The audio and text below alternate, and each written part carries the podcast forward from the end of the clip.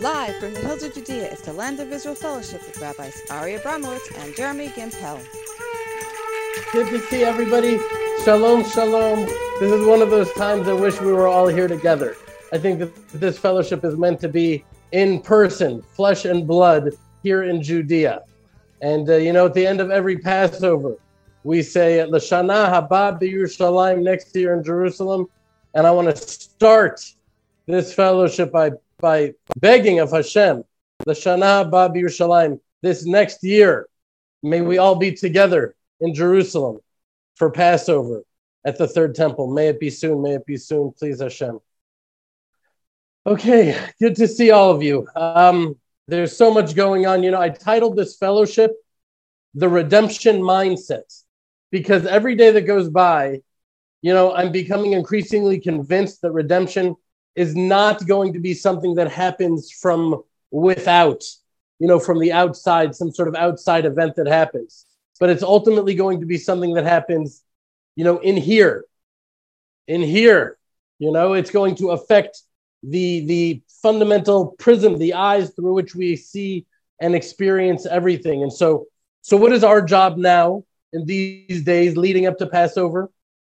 Uh, is it to sit back and just to wait for Hashem to sort of, you know, get on with the whole redemption thing? Or is it, uh, you know, should we be passive observers, you know, that are just waiting for redemption to play out? I really don't think so. I really don't think so. Far from it. No way. Our job is arguably more important now than it's ever been.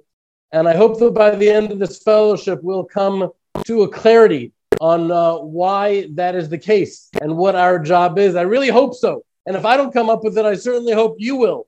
Let's do this together. Let's build it together. I have these moments in life, moments of like darting moments of clarity, and then I lose it. You know, it's like walking through the forest and it's dark, pitch dark. You can't see anything. And then the flash of lightning, and you see the house, the destination, then it's gone. You got to work on that memory. Sometimes that's how I feel like the revelation of truth is in the world that I'm like experiencing that. But, anyways, this past Shabbat was called Shabbat Hagadol, the Great Sabbath. And uh, one of the reasons that it's called the Great Sabbath is because this was the Sabbath before the Great Redemption. This was the Sabbath when the nation of Israel would they would secure that sheep and they would tie it to their doorpost. The sheep, not to their doorpost, I'm sorry, to their bedpost. The sheep would, that would be used as their Pesach offering. You know, the Egyptians not only they not only saw that the Israelites were taking the sheep for this purpose, which you know, as we know, the sheep was one of the deities of the Egyptians. It was one of the gods that their Egyptian taskmasters worshipped. So your your taskmaster, your overlord's god, you imagine you'd be treating that with reverence. You wouldn't tie it to your bedpost to slaughter it a few days later. But they took it, you know, in full view. The Israelites tied these sheep to their bedposts, clearly setting it aside and telling the Egyptians that it would be a sacrifice to the God of Israel. You know, and to make it, the act even more bold, uh, the sages teach us that the Israelites didn't even know that the Egyptians were powerless to react. You know, they took that sheep in faith. I imagine they actually thought it could have been like a uh, an act of kamikaze suicide, uh, but it didn't matter. They took the sheep from a place of pure, simple faith in Hashem and of trust in Hashem's promises and in trust in, in Moshe, Hashem's servant. V'aminu b'Hashem u'v'Moshe avdo. And they believed in in, in Hashem and in Moshe, his servant. The two came together. You know, it was the first time when the, the Israelites took that sheep, it was really the first time that they had an opportunity to step forward in faith, that they had agency, you know, that they had agency to act from a place of their own will. They weren't, uh, they were no longer, you know, solely like an object that was being a- acted upon, but they had agency. And what was their first act of agency? It was taking that sheep, that act of faith. And ultimately, you know, I believe it's called the Great Shabbat, Shabbat Hagadol, not only because it was great in, in our eyes, but even more so because it was great in the eyes of Hashem. Because at that moment, the nation had the opportunity to make the first move and prove their loyalty and their allegiance to Hashem, to God. Now, over the over the years, I've, I've actually struggled with this, with the idea that in order to bring redemption, to hasten redemption, uh, we need to act first. We need to act first. I struggled with that idea that we need to step forward in faith as an initiator. You know, it's, it's a famous verse, it's a famous passage we see again and again throughout the prophets that our stepping forward and initiating a true, loving, and faithful relationship with Hashem, that is what Hashem is waiting for. And that's what Hashem is yearning for. And Hashem is going to wait until that happens, until he initiates the rest of the redemption. I sort of envision it like that story that I've shared with you so many times of one of my favorite characters in the Tanakh, Nachshon ben Aminadav, Nachshon, the son of Aminadav, a prince from the tribe of Judah, that until he went so far into the sea that there was no turning back, that he was about to drown, only then Hashem made the whole thing happen. Hashem made the whole thing happen, but he needed to go as far as he could. And that's really an example of what, what redemption, what is holding back redemption, I think, even now. You know, we see this from the words of Zechariah, Zechariah, the prophet. Uh, chapter 1, verse 3. It's really the first thing that he says in the whole book and the first message that he delivers to the nation of Israel. He says, Thus said the Lord of hosts, turn back to me, says the Lord of hosts, and I will turn back to you, said the Lord of hosts. Hashem wants us to return to him. And he's just waiting, waiting. He's just waiting to return to us in response. But we need to take that initiative. And I, I never understood what that meant. How to take that initiative. Like, okay, Hashem, I'm here. I'm, I'm doing it. What, what do I do? I just, there were many times I would go and just talk, talk to God and try to take the initiative in the conversation. I couldn't figure out what exactly it meant. And that's why I think that this Shabbat is called Shabbat Hagadol, the Great Shabbat, because this is the Shabbat where we took that step forward in ultimate faith. That's what brought about this, the first redemption, and that is what I believe will bring about Bezrat Hashem, the final redemption. That you know me, like I keep saying, okay, I don't know when it's going to happen anymore. I thought it was going to be during Corona. I thought it was going to be here. I feel it's so impending. So every day I wake up and feel this. You can ask Shayna. It drives her nuts. I'm just, I can't help it. I feel like we are on the cusp of it right now in a way that.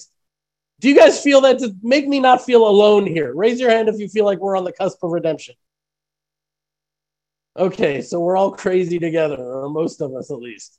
But anyways, we'll get to that soon. Um, but before we do, uh, you know, I don't know if uh, any of you have heard about this, but there was some uh, near recent archaeological findings, and they found Moshe Rabbeinu, Moses' smartphone. That's right, he had a smartphone, and apparently there are some very powerful selfies taken on it. Check this out.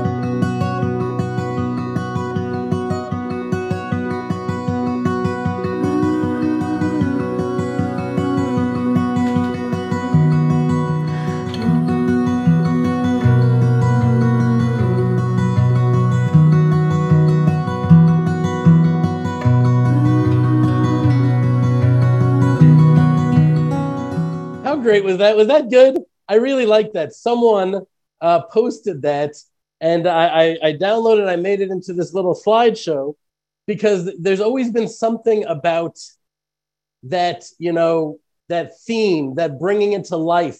You know, every year Shayna and I watch the 1950s Charlton Heston, The Ten Commandments. You know, it's actually pretty true to the story. Not totally, obviously, but much more than you would expect from Hollywood. And I, I watch these because there's something I really feel like there's something to making it as real as possible. You know, elevating the the words from black and white to visual to audio to seeing it to identifying with it. And so I saw those videos. You know, it, it, was, it those were actually created by artificial intelligence. Uh, that you know, artificial intelligence app like Chat GPT, but they have one for pictures so someone described what they wanted the picture to look like, and that's how it came out. How crazy is that? I know that's relevant for some abstract spiritual reason that I don't know. But anyways, um, so that that was really special. But I'll um I'll tell you something else that you'll find even more special and more compelling, and that is the wisdom of our beloved Gimpels. Now I'm not sure whether we have Jeremy with us. I don't think we do. He's really on a mission there in uh, the southern part of Africa. But Tehila uh, has reached out and said that she simply missed all of you too much and she wanted to send this message to you from South Africa. So here we are with Tehila. Hi, guys. I hope everyone's doing well and enjoying getting ready for Passover. Jeremy and I are in beautiful South Africa with the children. We've had the privilege of teaching in the Jewish community in Johannesburg uh, last Shabbat and in Cape Town this past Shabbat. We've also had the joy and pleasure of meeting uh, some fellowship members, which has been really a treat for us. Um, and so now, you know, I want to talk a little bit about the Exodus story as we're preparing for Pesach. I want to touch on an idea that we've talked about a little bit before, but I want to expand it. It's really been kind of sitting on my heart and, and speaking to me as I'm preparing for Pesach. Um, there's this moment in the Exodus when we're standing at the sea that's really nothing short of stunning.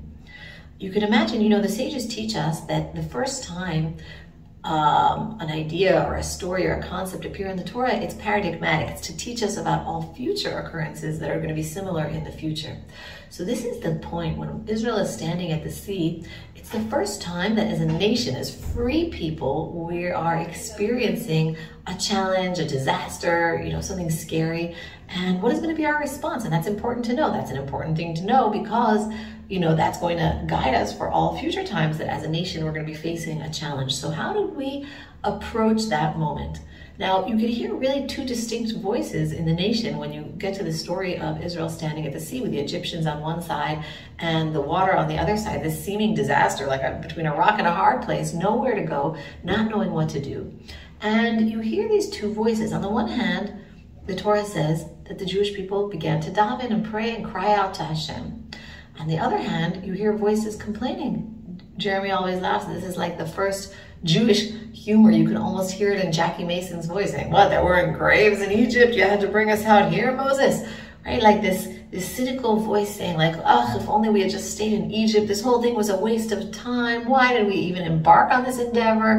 It's just, you know, to be doom and gloom. So you have that voice at the same time. And then at that moment, when you hear these two competing voices, then we hear Moshe and he comes out with this amazing leadership saying, everybody, you know, don't worry. And as you've seen the Egyptians today, you're never going to see them again. And, you know, Hashem will fight for you and you'll stand silent. And this amazing inspirational speech. But, you know, everyone's talking about Hashem. We don't actually hear Hashem just yet, right? We have some praying to Hashem and some saying Hashem is not going to save us and Moshe is saying Hashem is going to save us. And finally, we actually hear Hashem. Now, if I was writing the Torah, what would I imagine Hashem would say? I would imagine Hashem saying, good job, guys, for praying so much. I've heard your prayers and I'm going to save you. But what does Hashem say at this like peak of the Exodus drama? We've gotten to the sea and the Egyptians were waiting for a miracle. What does Hashem say? It's nothing short of stunning. Hashem says, Why are you yelling to me? Matitzak elai. Why are you yelling to me?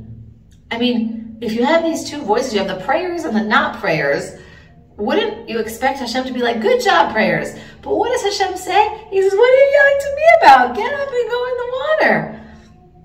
Get up and go. And it's really a surprising thing. You would think that there would be encouragement for those who had been praying, and instead it sounds like Hashem is almost rebuking them for their prayers. So this strangeness was not uh, did not go unnoticed by our sages and the biblical interpreters. So first we have Rashi. He says, "There's a time to pray and there's a time to do, and you need to know the difference."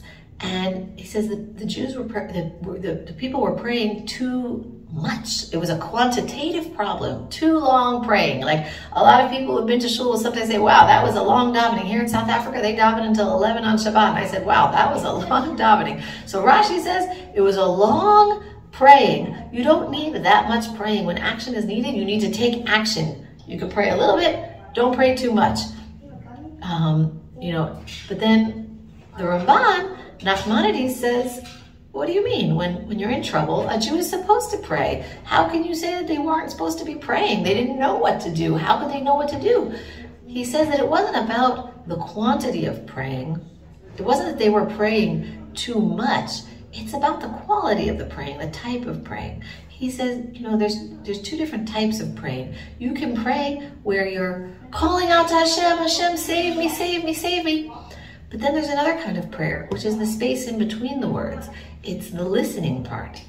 And he says they got lost in the yelling and the crying out. They were reading, you know, from the siddur, right? They didn't have a siddur, obviously, but, you know, I'm saying, uh, you know, as a kind of imagery, you can imagine people uh, calling out and dominating and dominating. Hashem is saying, I'm trying to tell you what to do, but you have to actually stop and listen. So Nachmanides says that there's this element of prayer that sometimes we miss, and it's not just calling out for Hashem to save us, but actually to listen and hear what Hashem is guiding us to do. You have to pause in your prayer. There has to be a moment of silence in between the words where you're actually having a listening heart and trying to figure out what Hashem is guiding you to do in your life.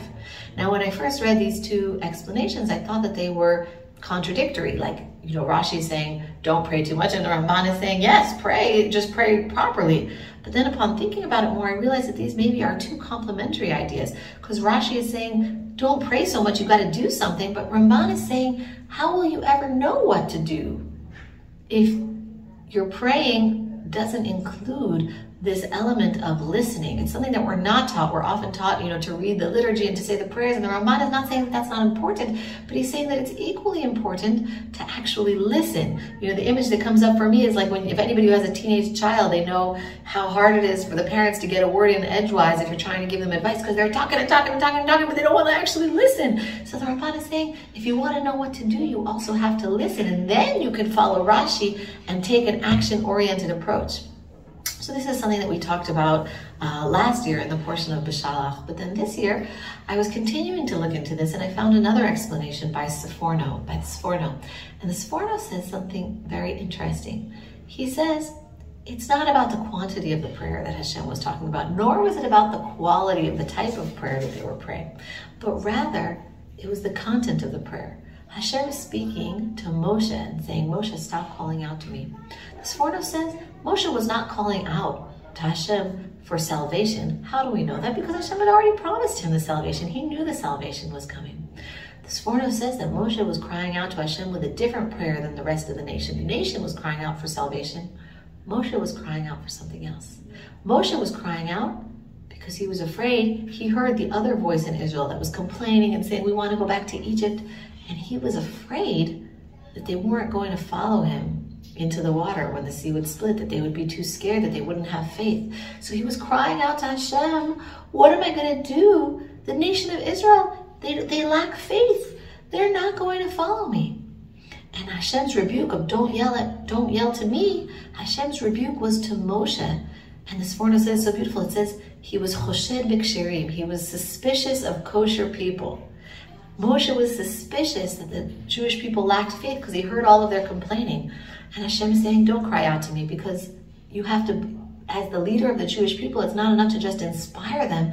You need to believe in them. That even when the words that they're saying are words of lacking faith, are words of not wanting to follow Hashem, not believing in Hashem, deep down, the people of Israel are good and they are people of faith. And that in the moment of you know, when the when the when the rubber hits the road and it's time to cross the sea, they're going to go with you. So stop calling out to me. Just go and you'll see that they'll follow. And I thought that was a really beautiful idea and it spoke to me to what's happening in Israel now. You know, there's there's such a deep um, you know, ideological crisis happening in Israel now about what our nation should look like and what our state should look like and what our judicial system should look like. And the rift runs so deep and, you know, and so we can, I think that if you, you know, this is like an example of, of that feeling of being at the sea, of being between a rock and a hard place where we're just in this kind of situation that we don't, we don't really know how to get out of. And we, we feel like there's, there's just, you know, there's just every, every angle that you take has some sort of, leads to some sort of you know, social crisis. And within that feeling, perhaps our sages are guiding us to the right kind of prayer posture to take. Yes, we need to be active. Yes, we need to be talking about this and doing what needs to be done. But at the same time, we have to have a listening heart, you know, like the Ramban teaches us, to know that we might not know all the answers and to hear Hashem and to hear one another and to hear the other side's concerns as well and to always have, you know, this kind of a, a, space between all of our yelling and talking where we're actually also listening. But then maybe most importantly, to take the approach of the sforno and in our prayer, you know, posture, in the in the in the position that we take it, in the feeling that is guiding us as we're praying for Israel to find its, you know, its best path forward, is to keep in mind and remember not to, as the Sforno says, be suspicious of kosher people and to know that deep down with all of the arguments the Jewish people are a good people and beyond the layers of doubt and beyond the layers of of lacking faith, there is this ultimate goodness that Hashem was rebuking Moshe for not seeing. And then we always have to have our eyes open to see that and to see and to believe that in the end, the Jewish people will choose a good and righteous path. They will follow Moshe into the water, as it were. They will turn Israel into a state that's guided by faith in Hashem. So, with that, I wish everybody a beautiful and meaningful Pesach, and um, I hope you guys all have a great uh, holiday. Bye, guys. Thank you so much, Tehila. yeah, that really was beautiful, and that spoke to my heart because uh, it's it, it, can be very challenging. You know, when I was with my father over Shabbat, I have this leftist uncle, and he's like super duper old school Israeli. He's like 80 years old, super duper duper leftist super secular, the way he speaks about religious people with the seething hatred that he speaks about them, often I'm like, hello, I'm right here. You're talking to me. But for some reason, he makes this distinction. And I got into a debate with him, uh, you know, about the whole judicial reform thing. And the only reason I let it keep going, really, because I saw that it was bringing some life to my father's eyes and he was listening because the juices were flowing and he loves a good debate. And, and then my uncle, I thought I made an, a fabulous, fantastic, you know, Tehila like point to him. And then uh, he just called me a horrible name and said I was totally ignorant, followed by a vulgarity. And so then I told him that he was a high priest in the cult of the le- secular leftists. And then there was like just negative emotions there. And then um, you know and then i said to him i turned to him like but i want you to know i still love you. He says i love you too. And we hugged each other and we and i gave him a kiss on the cheek knowing that he's not that type of guy that it would make him uncomfortable. So maybe i did that a little bit to get at him. But anyways it's important you know what Tehila said to rise above all of that and, and to have faith in each other and trust in each other because ultimately on some level that's trust in hashem but you know going into this uh, last fellowship before pesach that we're about to go into. I really hope I did it justice. I'm not sure, but we'll see. You know, there's so because there's so many themes for us to talk about, so many ideas. I was even considering doing a walkthrough of the Haggadah, you know, of the Haggadah, Haggadah experience. But I realized there probably wouldn't be enough time for that. There's so many different directions to take it into. And the more I reflected upon it, the more I thought that we should really zoom out, that we should look at the, the macros. You know, it feels like you know, it feels like on the one hand, history is coming to a conclusion, but on another, um, you know, it, it feels like the world will soon be transitioning to something altogether new, a redemptive consciousness. And being that, uh, you know, we in this fellowship aspire to be that the tip of the spear, uh, you know, in, in bringing Hashem's light into the world, into the darkest places, I thought we should start talking about that. You know what redemptive consciousness is. And tabitha if you, have time at the end if i don't do it justice which I, i'm sure that i won't if we have time to for you to share your thoughts about what redemptive consciousness is how you're going to be going into this passover i would love to hear that too and uh, you know i'll say here that much of what i'm sharing now has been inspired by various of my beloved rebbes, uh, Rabbi David Aaron, Rabbi Nagen, and Rabbi Elimelech Biderman. And sometimes it gets all mixed up that I don't know who's who, but if there's any decently insightful point I make, it's most likely not my own. Okay, but anyways, you know, everyone who's uh, familiar with the Torah and the Jewish people knows that Passover is the penultimate holiday, you know, the foundation of Jewish thinking, of Jewish philosophy, of Jewish morality, really the, the foundations of our relationship with Hashem. There's nothing more important than that. The foundation is built upon Passover. Every holiday is considered Zecher Letziat Mitzrayim, a remembrance to the Exodus from Egypt, as the Torah repeats again and again. It's all of them. They're all in some way Zecher Letziat Mitzrayim. And, uh, you know, and it's not only the holidays, it's also every single Shabbat. And, and you know, Shabbat is Zecher Letziat Mitzrayim. We say that during Kiddush.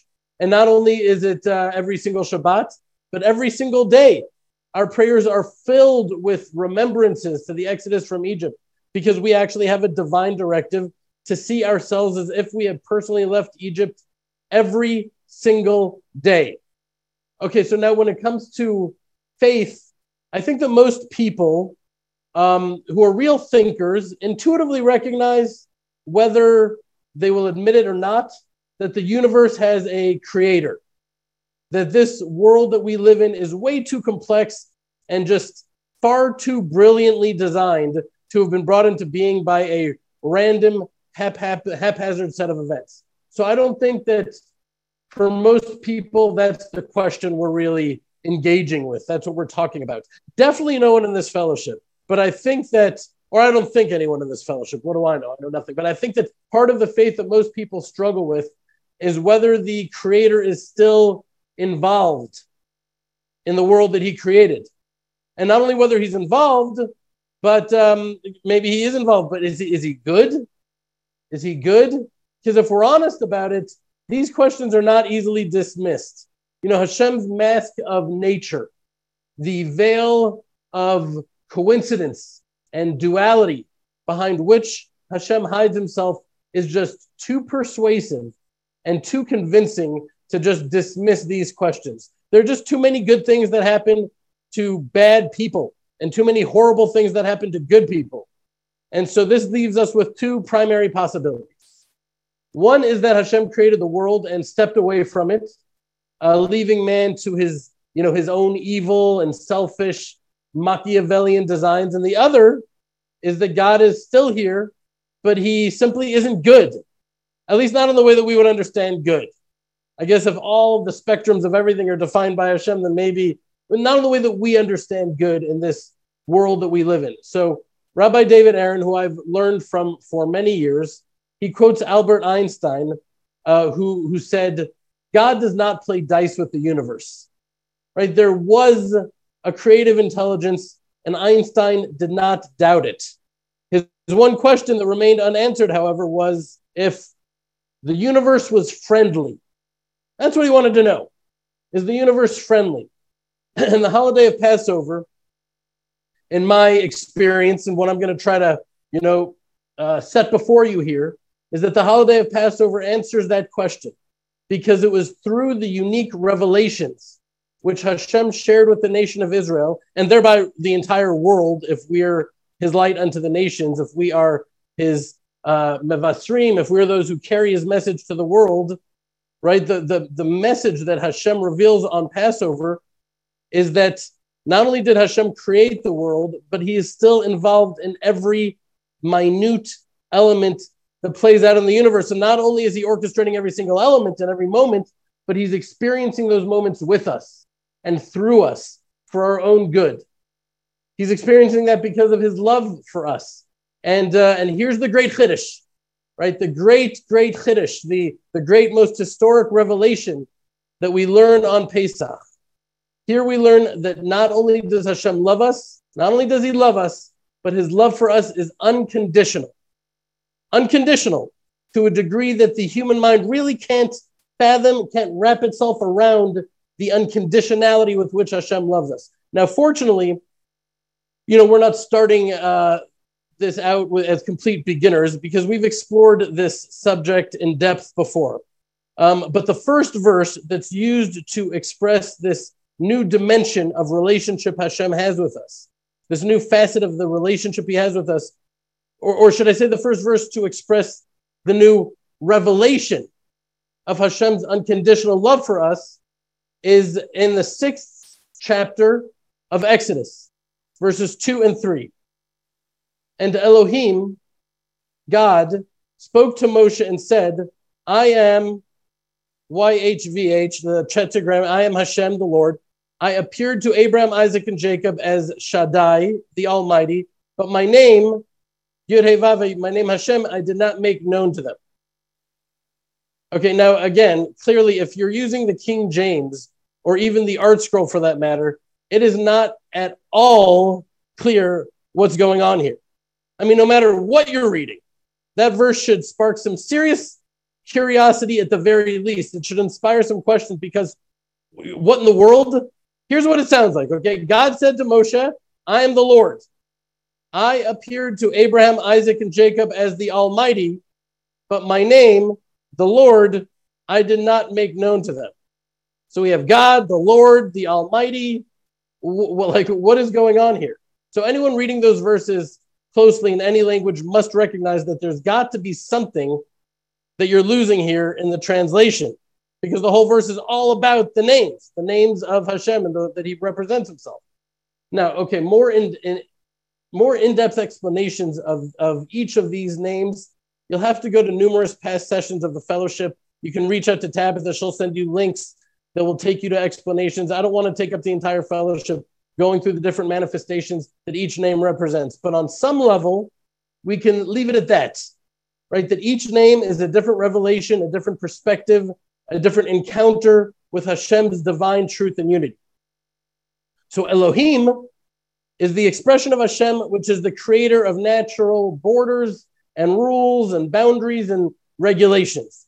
That this is Hashem's expression with the attribute of judgment. And although this is how he uh, he was known on a universal level until the Exodus, you know, I think it should have been clear. I don't know if, if you feel like this, but I feel like it should have been clear that there was more to him than that. Because if that's all he was, the borders, the boundaries, the laws, then the world couldn't have existed even for a moment. Even one sin would ruin the whole balance of everything and render the world worthy of destruction. People had to know that there was more to God, if for no other reason simply than biological deduction. But then again, maybe it's only clear to us in retrospect, and we know that now, but it wouldn't have been clear to us then. Either way, you know, Rabbi Aaron teaches YHVH, the Yud and the Hay and the Vav and the Hay. It's a name that we don't, I, I never know who even how to present it to you because we don't even say the name. We don't know how to pronounce it. It's a name that, um, you know, transcends our, our in- intellect. We don't understand it. It's the tetragrammaton. It's the highest level name of Hashem, which conveys the highest truth. The revelation that Hashem is the compassionate sustainer, the compassionate sustainer of everything that there is. That he keeps us alive every moment, causing our hearts to beat with every single pulse. He is the dynamic God that is existing in every moment. I don't, I don't even know how to explain it better than that. Uh, you know, I remember during a debate about the existence of God that I had with a, a dear friend. He's a, he's a brilliant guy, uh, older guy. He said, you know, I asked him, what is it that keeps the body at 98.6 degrees Fahrenheit? What keeps the body at 37 degrees Celsius? What animates us? What vitalizes this walking clump of dirt that is us? Right? It's a good question. And I remember being so shocked because he's a well thought out guy. He philosophizes. We'd been going for hours. I remember that I was so shocked when he said that he never even thought of that question. I mean, how can you have never thought of that question? I walk around and think about that question most days of my life. I mean, truth is, like, who am I to judge? I'm sure there are thousands of obvious questions that I've never thought of, but still, what in the world is it that is keeping us going? We never once plug into a socket. We're not a Tesla. Where does that life force energy come from? And I think the answer to that lies in the name of Hashem. Ultimately, that sacred four letter name conveys that we are children to Hashem. You know, as a, as a father to children, he brought us into existence. But unlike a human father, we remain constantly connected to Him at every single moment of everything.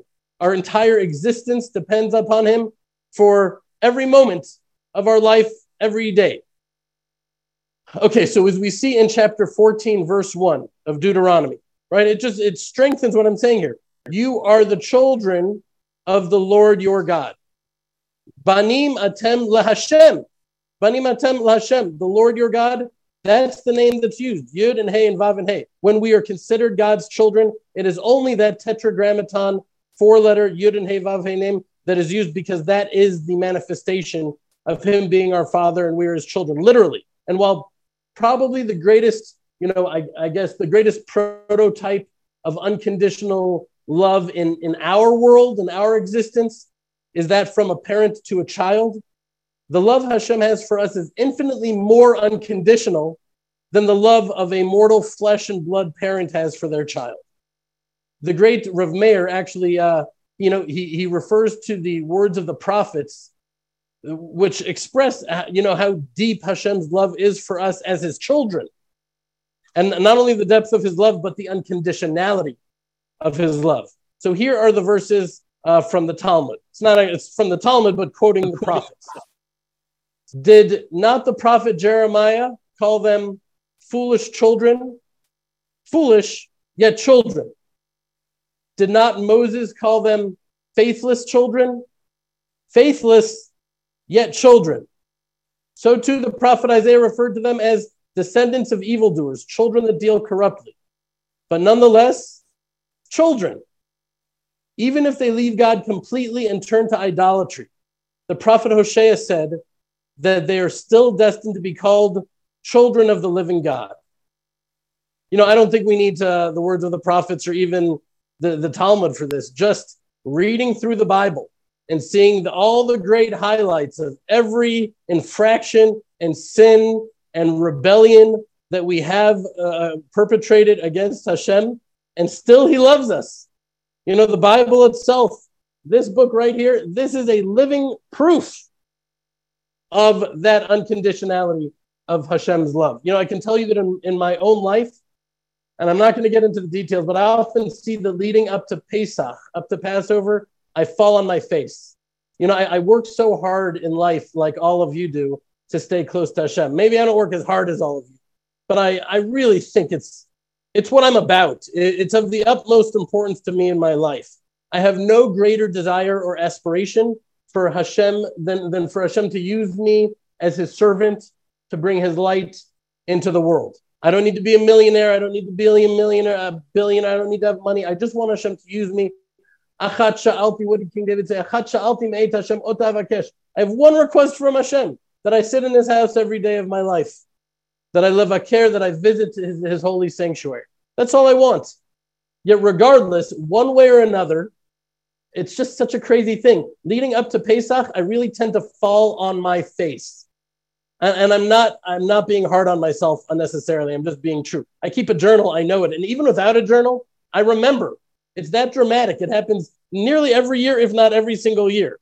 You know, it's one of those patterns that you just don't miss. I continuously fall on my face leading up to Passover. And in light of what we just learned together, in light of the, the, the teachings that, that I've been going through approaching this Passover, I think that I may have gotten to the reason that that, that may be the reason that perhaps in my own warped head, even though I claim it's not the case, but on a, a deeper level, I start feeling that, you know, that I'm really rocking it. That on my own level, of course, I'm doing such a good job that I face impulses for sin. That time I wanted to do that, that time I wanted, and I overcome them one after another. I'm overcoming them. And because of that, Hashem is blessing me abundantly. I mean, I live in the hills of Judea on, a, on this beautiful, breathtaking biblical farm, which fulfills more prophecies than I even know. You know, I'm, I'm, I'm being used in such a way. Um, I'm healthy. My wife and children are healthy. I'm able to put food on the table and some gas in the car. You know, it must be that uh, to some degree that the divine Excel sheet that I have in my head, even if I claim I don't, it's there. Then some way it's balancing out. That you know, there there are moments that after so much service of Hashem, that I have a fleeting moment that maybe this is a quid pro quo that I must be worthy of at least some of the kindness and the blessings and the abundance that He's showering upon me. not I don't think I'm ever I don't think I ever feel worthy of all of it. It's too overwhelming for me to feel worthy of all of it. But some of it maybe I'm like, okay, yeah. You know, I take a lot of groups around. I don't I don't take money from these yeshivas and seminaries. I give my heart and my soul drenched in sweat. I have nothing to show for it other than a soul filled with meaning and purpose. I, I'm worthy in some way. And then, you know, leading up to fat Passover, I, I fell on my face. I fall on my face. And I think the reason is, is that the recognition that Hashem's love for, for us is absolutely unconditional. And realizing that unconditionality of Hashem's love is so critical that I need to be reminded of it. I, I need to feel like I just am not worthy of anything. And then, wow, look at the blessing. I need to be reminded of it, not just you know intellectually in my head, but experientially, because I really think that without that knowledge and recognition of Hashem loving us unconditionally, not only is our relationship with Hashem incomplete, but perhaps the argument could even be made that we are worshiping a different God altogether. I know that sounds extreme, and I really may be wrong, and I have not heard that from anyone else. So take it with a grain of salt because it's it's just from my heart, but it feels that way. That's that's what I that where it feels like on some level, if we don't really accept that Hashem loves us unconditionally, then maybe we're not really serving the Hashem, the God of Israel. You know, it's it's like we're serving a different God altogether. Why? So you, you know, our sages teach us that the nation of Israel was on the 49th level of spiritual impurity and unholiness when we were redeemed from Egypt. That's 49 out of 50, right? Not only weren't we worthy of redemption, but we were on the cusp of spiritual annihilation altogether. Yet, from that lowest place, they experienced the greatest redemption that anyone has ever experienced in world history. Uh, so far, the sages say that the final redemption will be far greater than that one. I can't even imagine. So, so, so why do I say that? Why is this unconditionality of Hashem's love, which, by the way, you know, I still struggle with in the form of this divine Excel sheet that I was talking about, you know, with the deposits and the withdrawals and the whole thing. Why is the unconditionally of Hashem's love so critical that I would go so far as to say that we're not actually in a relationship with Hashem in, in the highest, truest form of who Hashem is, but we're serving a different God altogether. And I think the answer, the reason I say that, and by the way, maybe I'm overstating this, but I don't think so. I'll try to be more confident in what I'm saying. The reason I'm saying that is because it's the lack of this belief in Hashem loving us unconditionally that leads to idolatry. And by the way, thinking about it like this makes me even more sympathetic to the psychology, uh, to the uh, psychology of idolatry, because it's just so hard for flesh and blood like us to realize and, and, and to feel worthy of being loved at all, particularly loved unconditionally. Maybe you're better at that. You know, I know there's a lot of Jews in this group, a lot of Christians, and a lot of Christians talk about this. Maybe there's something about, you know, about it that, that makes it easier for you to come to the terms with that unconditionality of things. But it's it's it's that difficulty in being the recipient of God's unconditional love I believe that leads us to create these gods in our own image, gods that we can more understand and identify with, that are more like us, gods whose love is more like our love, which is, you know, let's face it, conditional. And, and because our love is, is so conditional, it's hard for us to put ourselves aside enough to even fathom that Hashem's love for us is truly unconditional. Because as we know, the root of all idolatry originally was derived from our relationship with Hashem.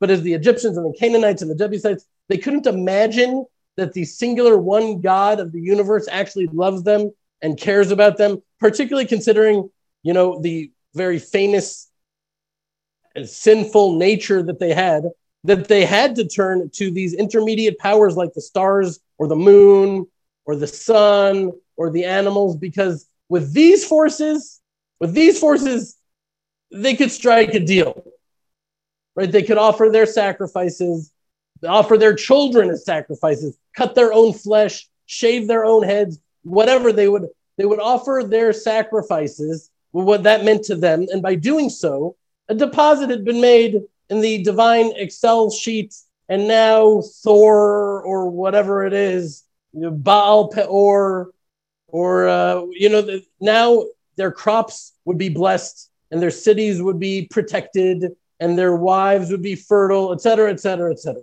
Does that make sense? Why, why we would need that? The revelation, you know, of Hashem's unconditional love on Pesach shows us that this type of thinking is, is idolatrous and the psychology behind it is just plain false.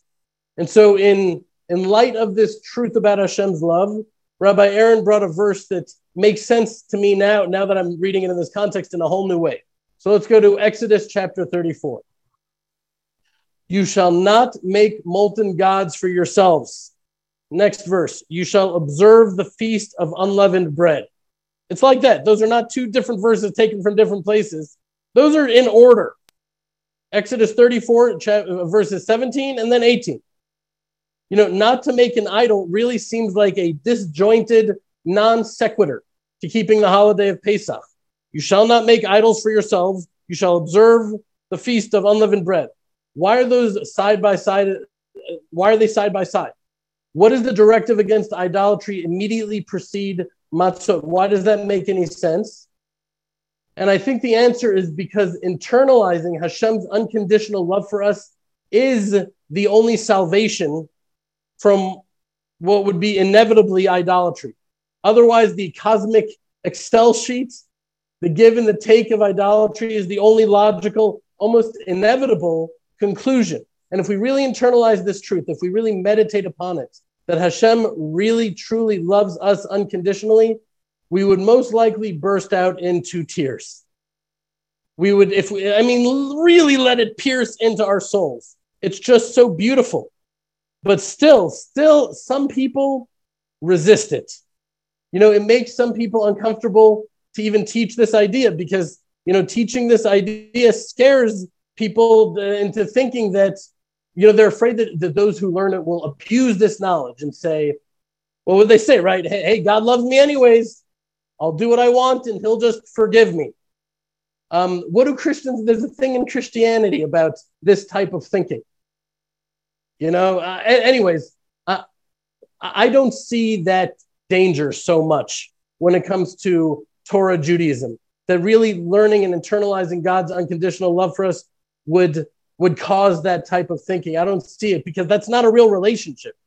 Someone who would think that way is going to think in other perverse and distorted ways that would lead them far from Hashem. For me, when I'm, you know, living in that place of recognizing and even receiving Hashem's unconditional love, because I have moments there, you know, it doesn't make me want to sin at all at all. You know, on the contrary, it fills me with the desire to serve him with all of my heart, to stay close to him, to cleave to him. Not because I'm afraid of what will happen if I don't, because, you know, I've mentioned this before the world to come, reward and punishment, that whole stuff, it, do- it doesn't motivate me at all. I don't know any of uh, my friends that are serving Hashem and seeking to be servants of Hashem that it motivates at all to think about it in any way. As a matter of fact, I can't recall a time in all of my learning that we even talk about the afterlife because it just doesn't play a role. And it, it really shouldn't play a role. The knowledge of Hashem's unconditional love, you know, it, it, uh, it liberates us from the Excel file of deposits and withdrawals and brings us into a relationship that's built on love and gratitude and away from a relationship that's built on fear and this weird sort of divine bribery type thing. And that is why Passover is called the holiday of matzot. Rabbi Aaron actually shares this interesting paradox uh, that matzah, you know, represents two opposite elements at the very same time. It represents, you know, this, like, what does it taste like, right? This cardboard like, tasteless bread that you would feed to a slave. But at the same time, it also represents our liberation from Egypt right? We, we didn't even have time for the bread to rise. We were leaving Egypt with such haste. That bread that sustained us as we left Egypt in, in such in such speed that it didn't even have beyond 18 minutes to rise. So this all leads to the question how can it be that both the bread of pain and affliction and at the same time matzah is the bread of liberation and freedom? And the answer he teaches is at the core, matzah is what the sages said in ancient Aramaic is lechem de, de mehemnuta, the, the lechem of emunah, the bread of faith. Then matzah transcends both the affliction and the liberation, encompassing both of them. Because in truth, and really I encourage you going into Pesach if you have the time and the desire to go to our podcast feed and listen. Tabitha will send them to you. The last Passover, pre-Passover fellowships. I think especially the first one because you know we've talked about this before, but in truth, you know the affliction and the freedom are two sides of the same coin, and they can't even exist without each other.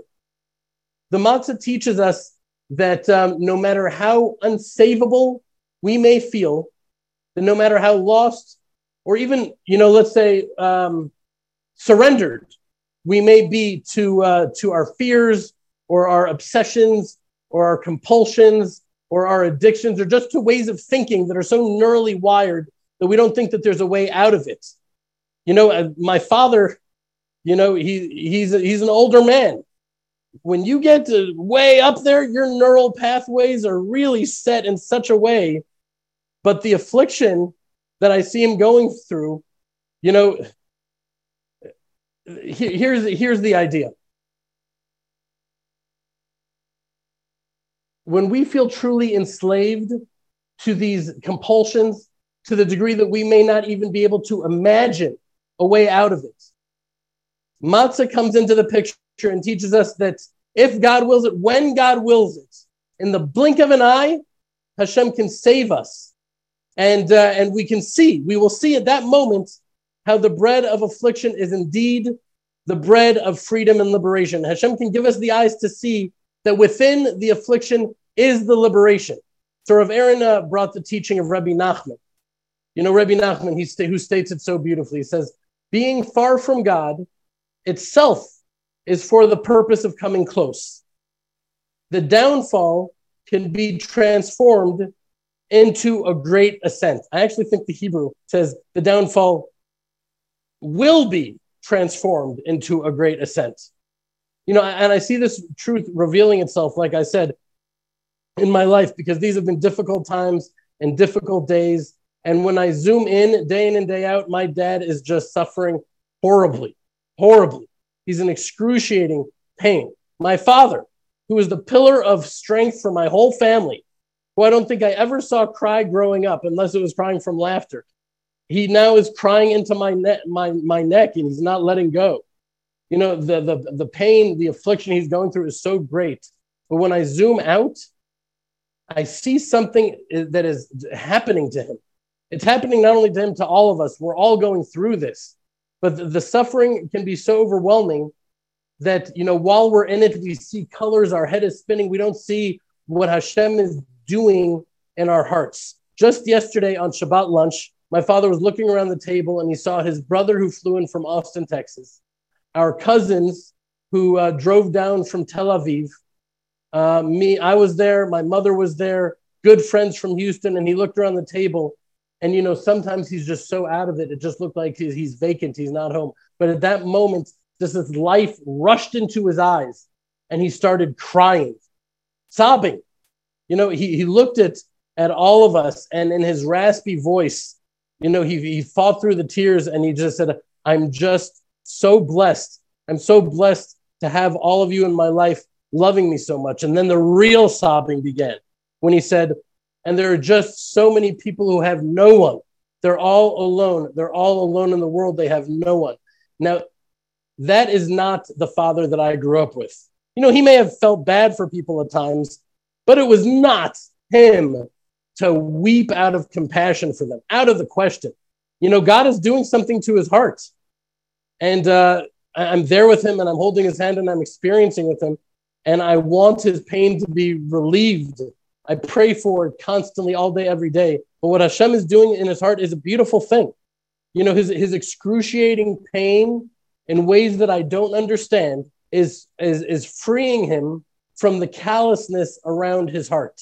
You know, the calluses, we all have these calluses around our heart. I, I think, at least I do. these calluses that prevent us from from really feeling. And that really feeling, you know, those tears, that that is real life. That is freedom. That is experiencing real life. You know, on the one hand, those calluses that we've built around our hearts, they may indeed, they do. They protect us to some degree from the pain, which they were, that was what they were designed to do. But uh, they also imprison us in a type of bondage of our own making, which prevents us from experiencing the richness and the beauty of life. And the pain my dad is going through, I see that that he he's having, you know, this heart of flesh, of more sensitive flesh than I've ever seen before that is being put into his heart. And so, uh, you know, we started this fellowship by asking ourselves so, what is the redemption mindset? You know, how can we harness it? So, let's remember for a moment a truth that I've touched, touched upon in the past fellowships. And that's the idea that, you know, that this, this unique relationship that the nation of Israel has with the calendar and the unique relationship we have with time itself. I don't think it's just us, but I think we're the only nation that's really conscious and aware of it, which we can only thank Hashem himself for that. Because from the Western perspective, right, we've spoken about this before, time progresses linearly. Uh, yet from the Torah perspective, time ascends like a helix, you know, like, like a helix of repeating patterns and cycles, which are illuminated by the biblical roots at the foundational level of the spiral of time. You know, meaning that on the 15th of Nisan, it, that that's it's not a time of redemption because that's when Passover happened, and we're commemorating that and we're memorializing that. But Passover took place on the 15th of Nisan because it was then that the energy and power of, of quantum redemption is available to be harnessed since the beginning of time. And so while the truth of Hashem's love for us, well, that's always true. And we always have the power to redeem light from darkness. Pesach is a time in which we can tap into that redemptive energy in ways that we cannot even possibly imagine with our rational intellectual minds. So, going in, let's prepare. Let's prepare. And I think there are a lot of ways for us to prepare. Prayer, that's a main way to prepare. Going in and internalizing that whatever our Seder looks like, that we're going to have serenity and happiness, knowing that Hashem is in charge of that and that's how He wants it to look. Let's prepare, you know, let's let's think ahead and look at the at the affliction of our lives and recognize on whatever level we can that the pain that we're experiencing is from our Abba, you know, our King, our God, you know, Hashem who just loves us unconditionally. And therefore, whether we can understand it or not, that pain, that affliction is the key to our redemption. And by internalizing that truth into our hearts, by living that truth, by thanking Hashem for that which causes us the greatest affliction and suffering, which is not an easy ask, but by thanking Hashem for our pain, even while we are still being afflicted by it, only while we're still being afflicted by it. That is the opportunity for redemptive mindset. And that's what we can do to hasten redemption. You know, we learned in the book of Zechariah, we went through this before. Turn back to me, says the Lord of hosts, and I will turn back to you. Right? Turn back to me, and I will turn back to you. How can we make that first move? How can we turn to Hashem in the truest way? And the answer is by piercing through the, the affliction and the slavery and the subjugation that uh, you know, that, that we're feeling in such a real, visceral way by piercing through it with eyes of faith and by rejoicing in our pain, even while we are still in the thick of the suffering. And by acting accordingly, you know, we can embody the redemption mindset by experiencing the redemption that we can barely imagine possible. I can't think, tell you how many times I've been in a spot in life that I see no possible way out. And even though we can't imagine it or understand it, we act in a way that is a reflection of the truth that redemption is at hand. You know, by, by tying the sheep of our taskmasters to our bedpost, metaphorically, whatever that sheep is, whoever our taskmasters are, by tying that sheep to our bedposts in ultimate faith while still experiencing the searing pain of the iron crucible of the Egyptian empire, that is what we can do to hasten redemption. Okay, now I'm going to share with you my favorite reading of Psalm 118. And you guys, we love each other by now. You got to forgive me. I need to share it with you again because it's just too beautiful not to. You know, Rav Biederman, with the slight shift of a comma, he transformed what's always been one of my favorite Psalms to still being one of my favorite Psalms, just in a different way. So the fifth verse in the Psalm is traditionally read, Tabitha, keep it up here. Mina meitzar karateya aneni b'merchavya. From the narrow straits, I call out to you, Hashem, and Hashem answered me from a place of expansiveness. That's how it's read. But how does Rav Biederman reframe it? You could probably say it with me by, by now. I just say this to myself so regularly, not only on Pesach, but on Pesach, that's what it's all about. Because Meitzar, Min HaMeitzar from the narrow straits, that's Mitzrayim. Meitzar is Mitzrayim. It's talking about Egypt. So how does Rav Biederman say to read it? He says to read it, Min HaMeitzar Karate Ya, from the narrow straits I call out to you, Hashem, Aneni. And Hashem answered me, Bamerchav Ya, you are in a place of redemption. You aren't in narrow straits at all. It's an illusion. You're already in a place of abundance. So internalizing that truth is the redemptive mindset. And we don't actually see it. Don't don't be, beat yourself up that you don't see it. Though, well, I'm in a place of, uh, of expansive abundance. I don't see that at all. We, we don't see it until Hashem decides that our time for redemption has come but we can still live, even if we don't understand it, we can still live that truth. And that's it. I'm going to say it again Inter- internalizing the truth that Hashem loves us unconditionally, as a father loves his children, but even more so, even more, far more so than we can ever imagine. That's just a, a parable.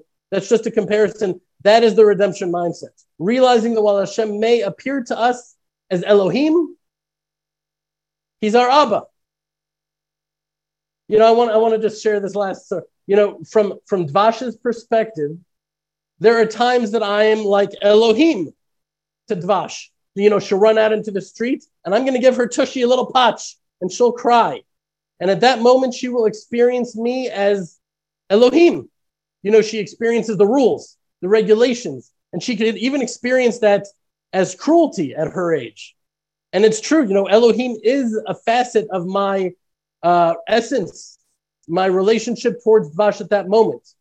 It's true that due to my love for her, I have created these rules and laws that she shouldn't transgress, you know, at the pain of punishment. But, but I'm doing them for her own good. We, we know that it's for her own good. But we know the truth also that all of those manifestations of me being Elohim in Dvash's eyes, that is just a lower level expression of my love for her. That's why the rules exist. They're created for her own good and for her own protection and for her own safety. But wait, here it comes. Here it comes. Dvash may be may do something so horrible, not at the age of three, but at some time, God forbid, that she is deserving of a very severe punishment. Maybe even de- deserving to be sent away or something even harsher. God forbid, but it could happen. And she did violate the rules that she knew very well. But but I am her Abba. So I can pass over those rules that I myself instituted. I can, I only I can break the rules that I myself instituted. And that's what it is that Hashem is our Abba. That is what Passover is about. That Hashem is able to, due to his unconditional love for us. That's why he himself went to execute the firstborn. Because according to the letter of the law, according to Elohim, we all deserved it. We all deserve death, but Hashem himself went down to execute that final uh, plague because he was passing over Hashem in his love for us. He passed over our sins. He loves us so much. And so, my friends, I want to bless all of you. I want to bless all of us that we should have the courage and the vision and the faith to take that first step towards Hashem. And I bless us that we're able to return to Him. And by the uh, by the potency and the intensity of the faith with which we return to Him, that He returns to us, not only as individuals, but as, as Israel, as all of mankind. And I bless us that by returning to Hashem with that courage and that love, that Hashem will pass over all of our homes as He did the Israelites when that great day of judgment comes. Because while I don't know much, one thing I do believe is that that great day of judgment, as I said at the beginning of this fellowship, that final redemption is coming soon. And so I want to uh, wind down this fellowship as we're headed into Passover with the blessing of Aaron the high priest, which, as you know, I'm not a descendant of Aaron, but the Torah does tell us that we're a nation of priests and that we're tasked and honored with the privilege of blessing and blessing all of you are such a blessing to us. And so, having said that, with your permission, I would like to bless you with the Aaronic blessing. Yivarechecha Adonai v'yishmarecha. Ya'er Adonai panav elecha v'yichuneka. Yisa Adonai panav elecha v'yisem shalom. May Hashem bless and protect you. May He shine His light and His countenance upon you, and may He give you peace. Amen. Love you all so much. To join the Land of Israel Fellowship, to attend our live interactive Zoom sessions, to participate in the Fellowship Connection Q&A events, or even just to binge on past sessions, click on the link below or go to thelandofisrael.com backslash fellowship and join our family of hundreds of people from around the world broadcasting light from the land of Israel live from the Judean frontier.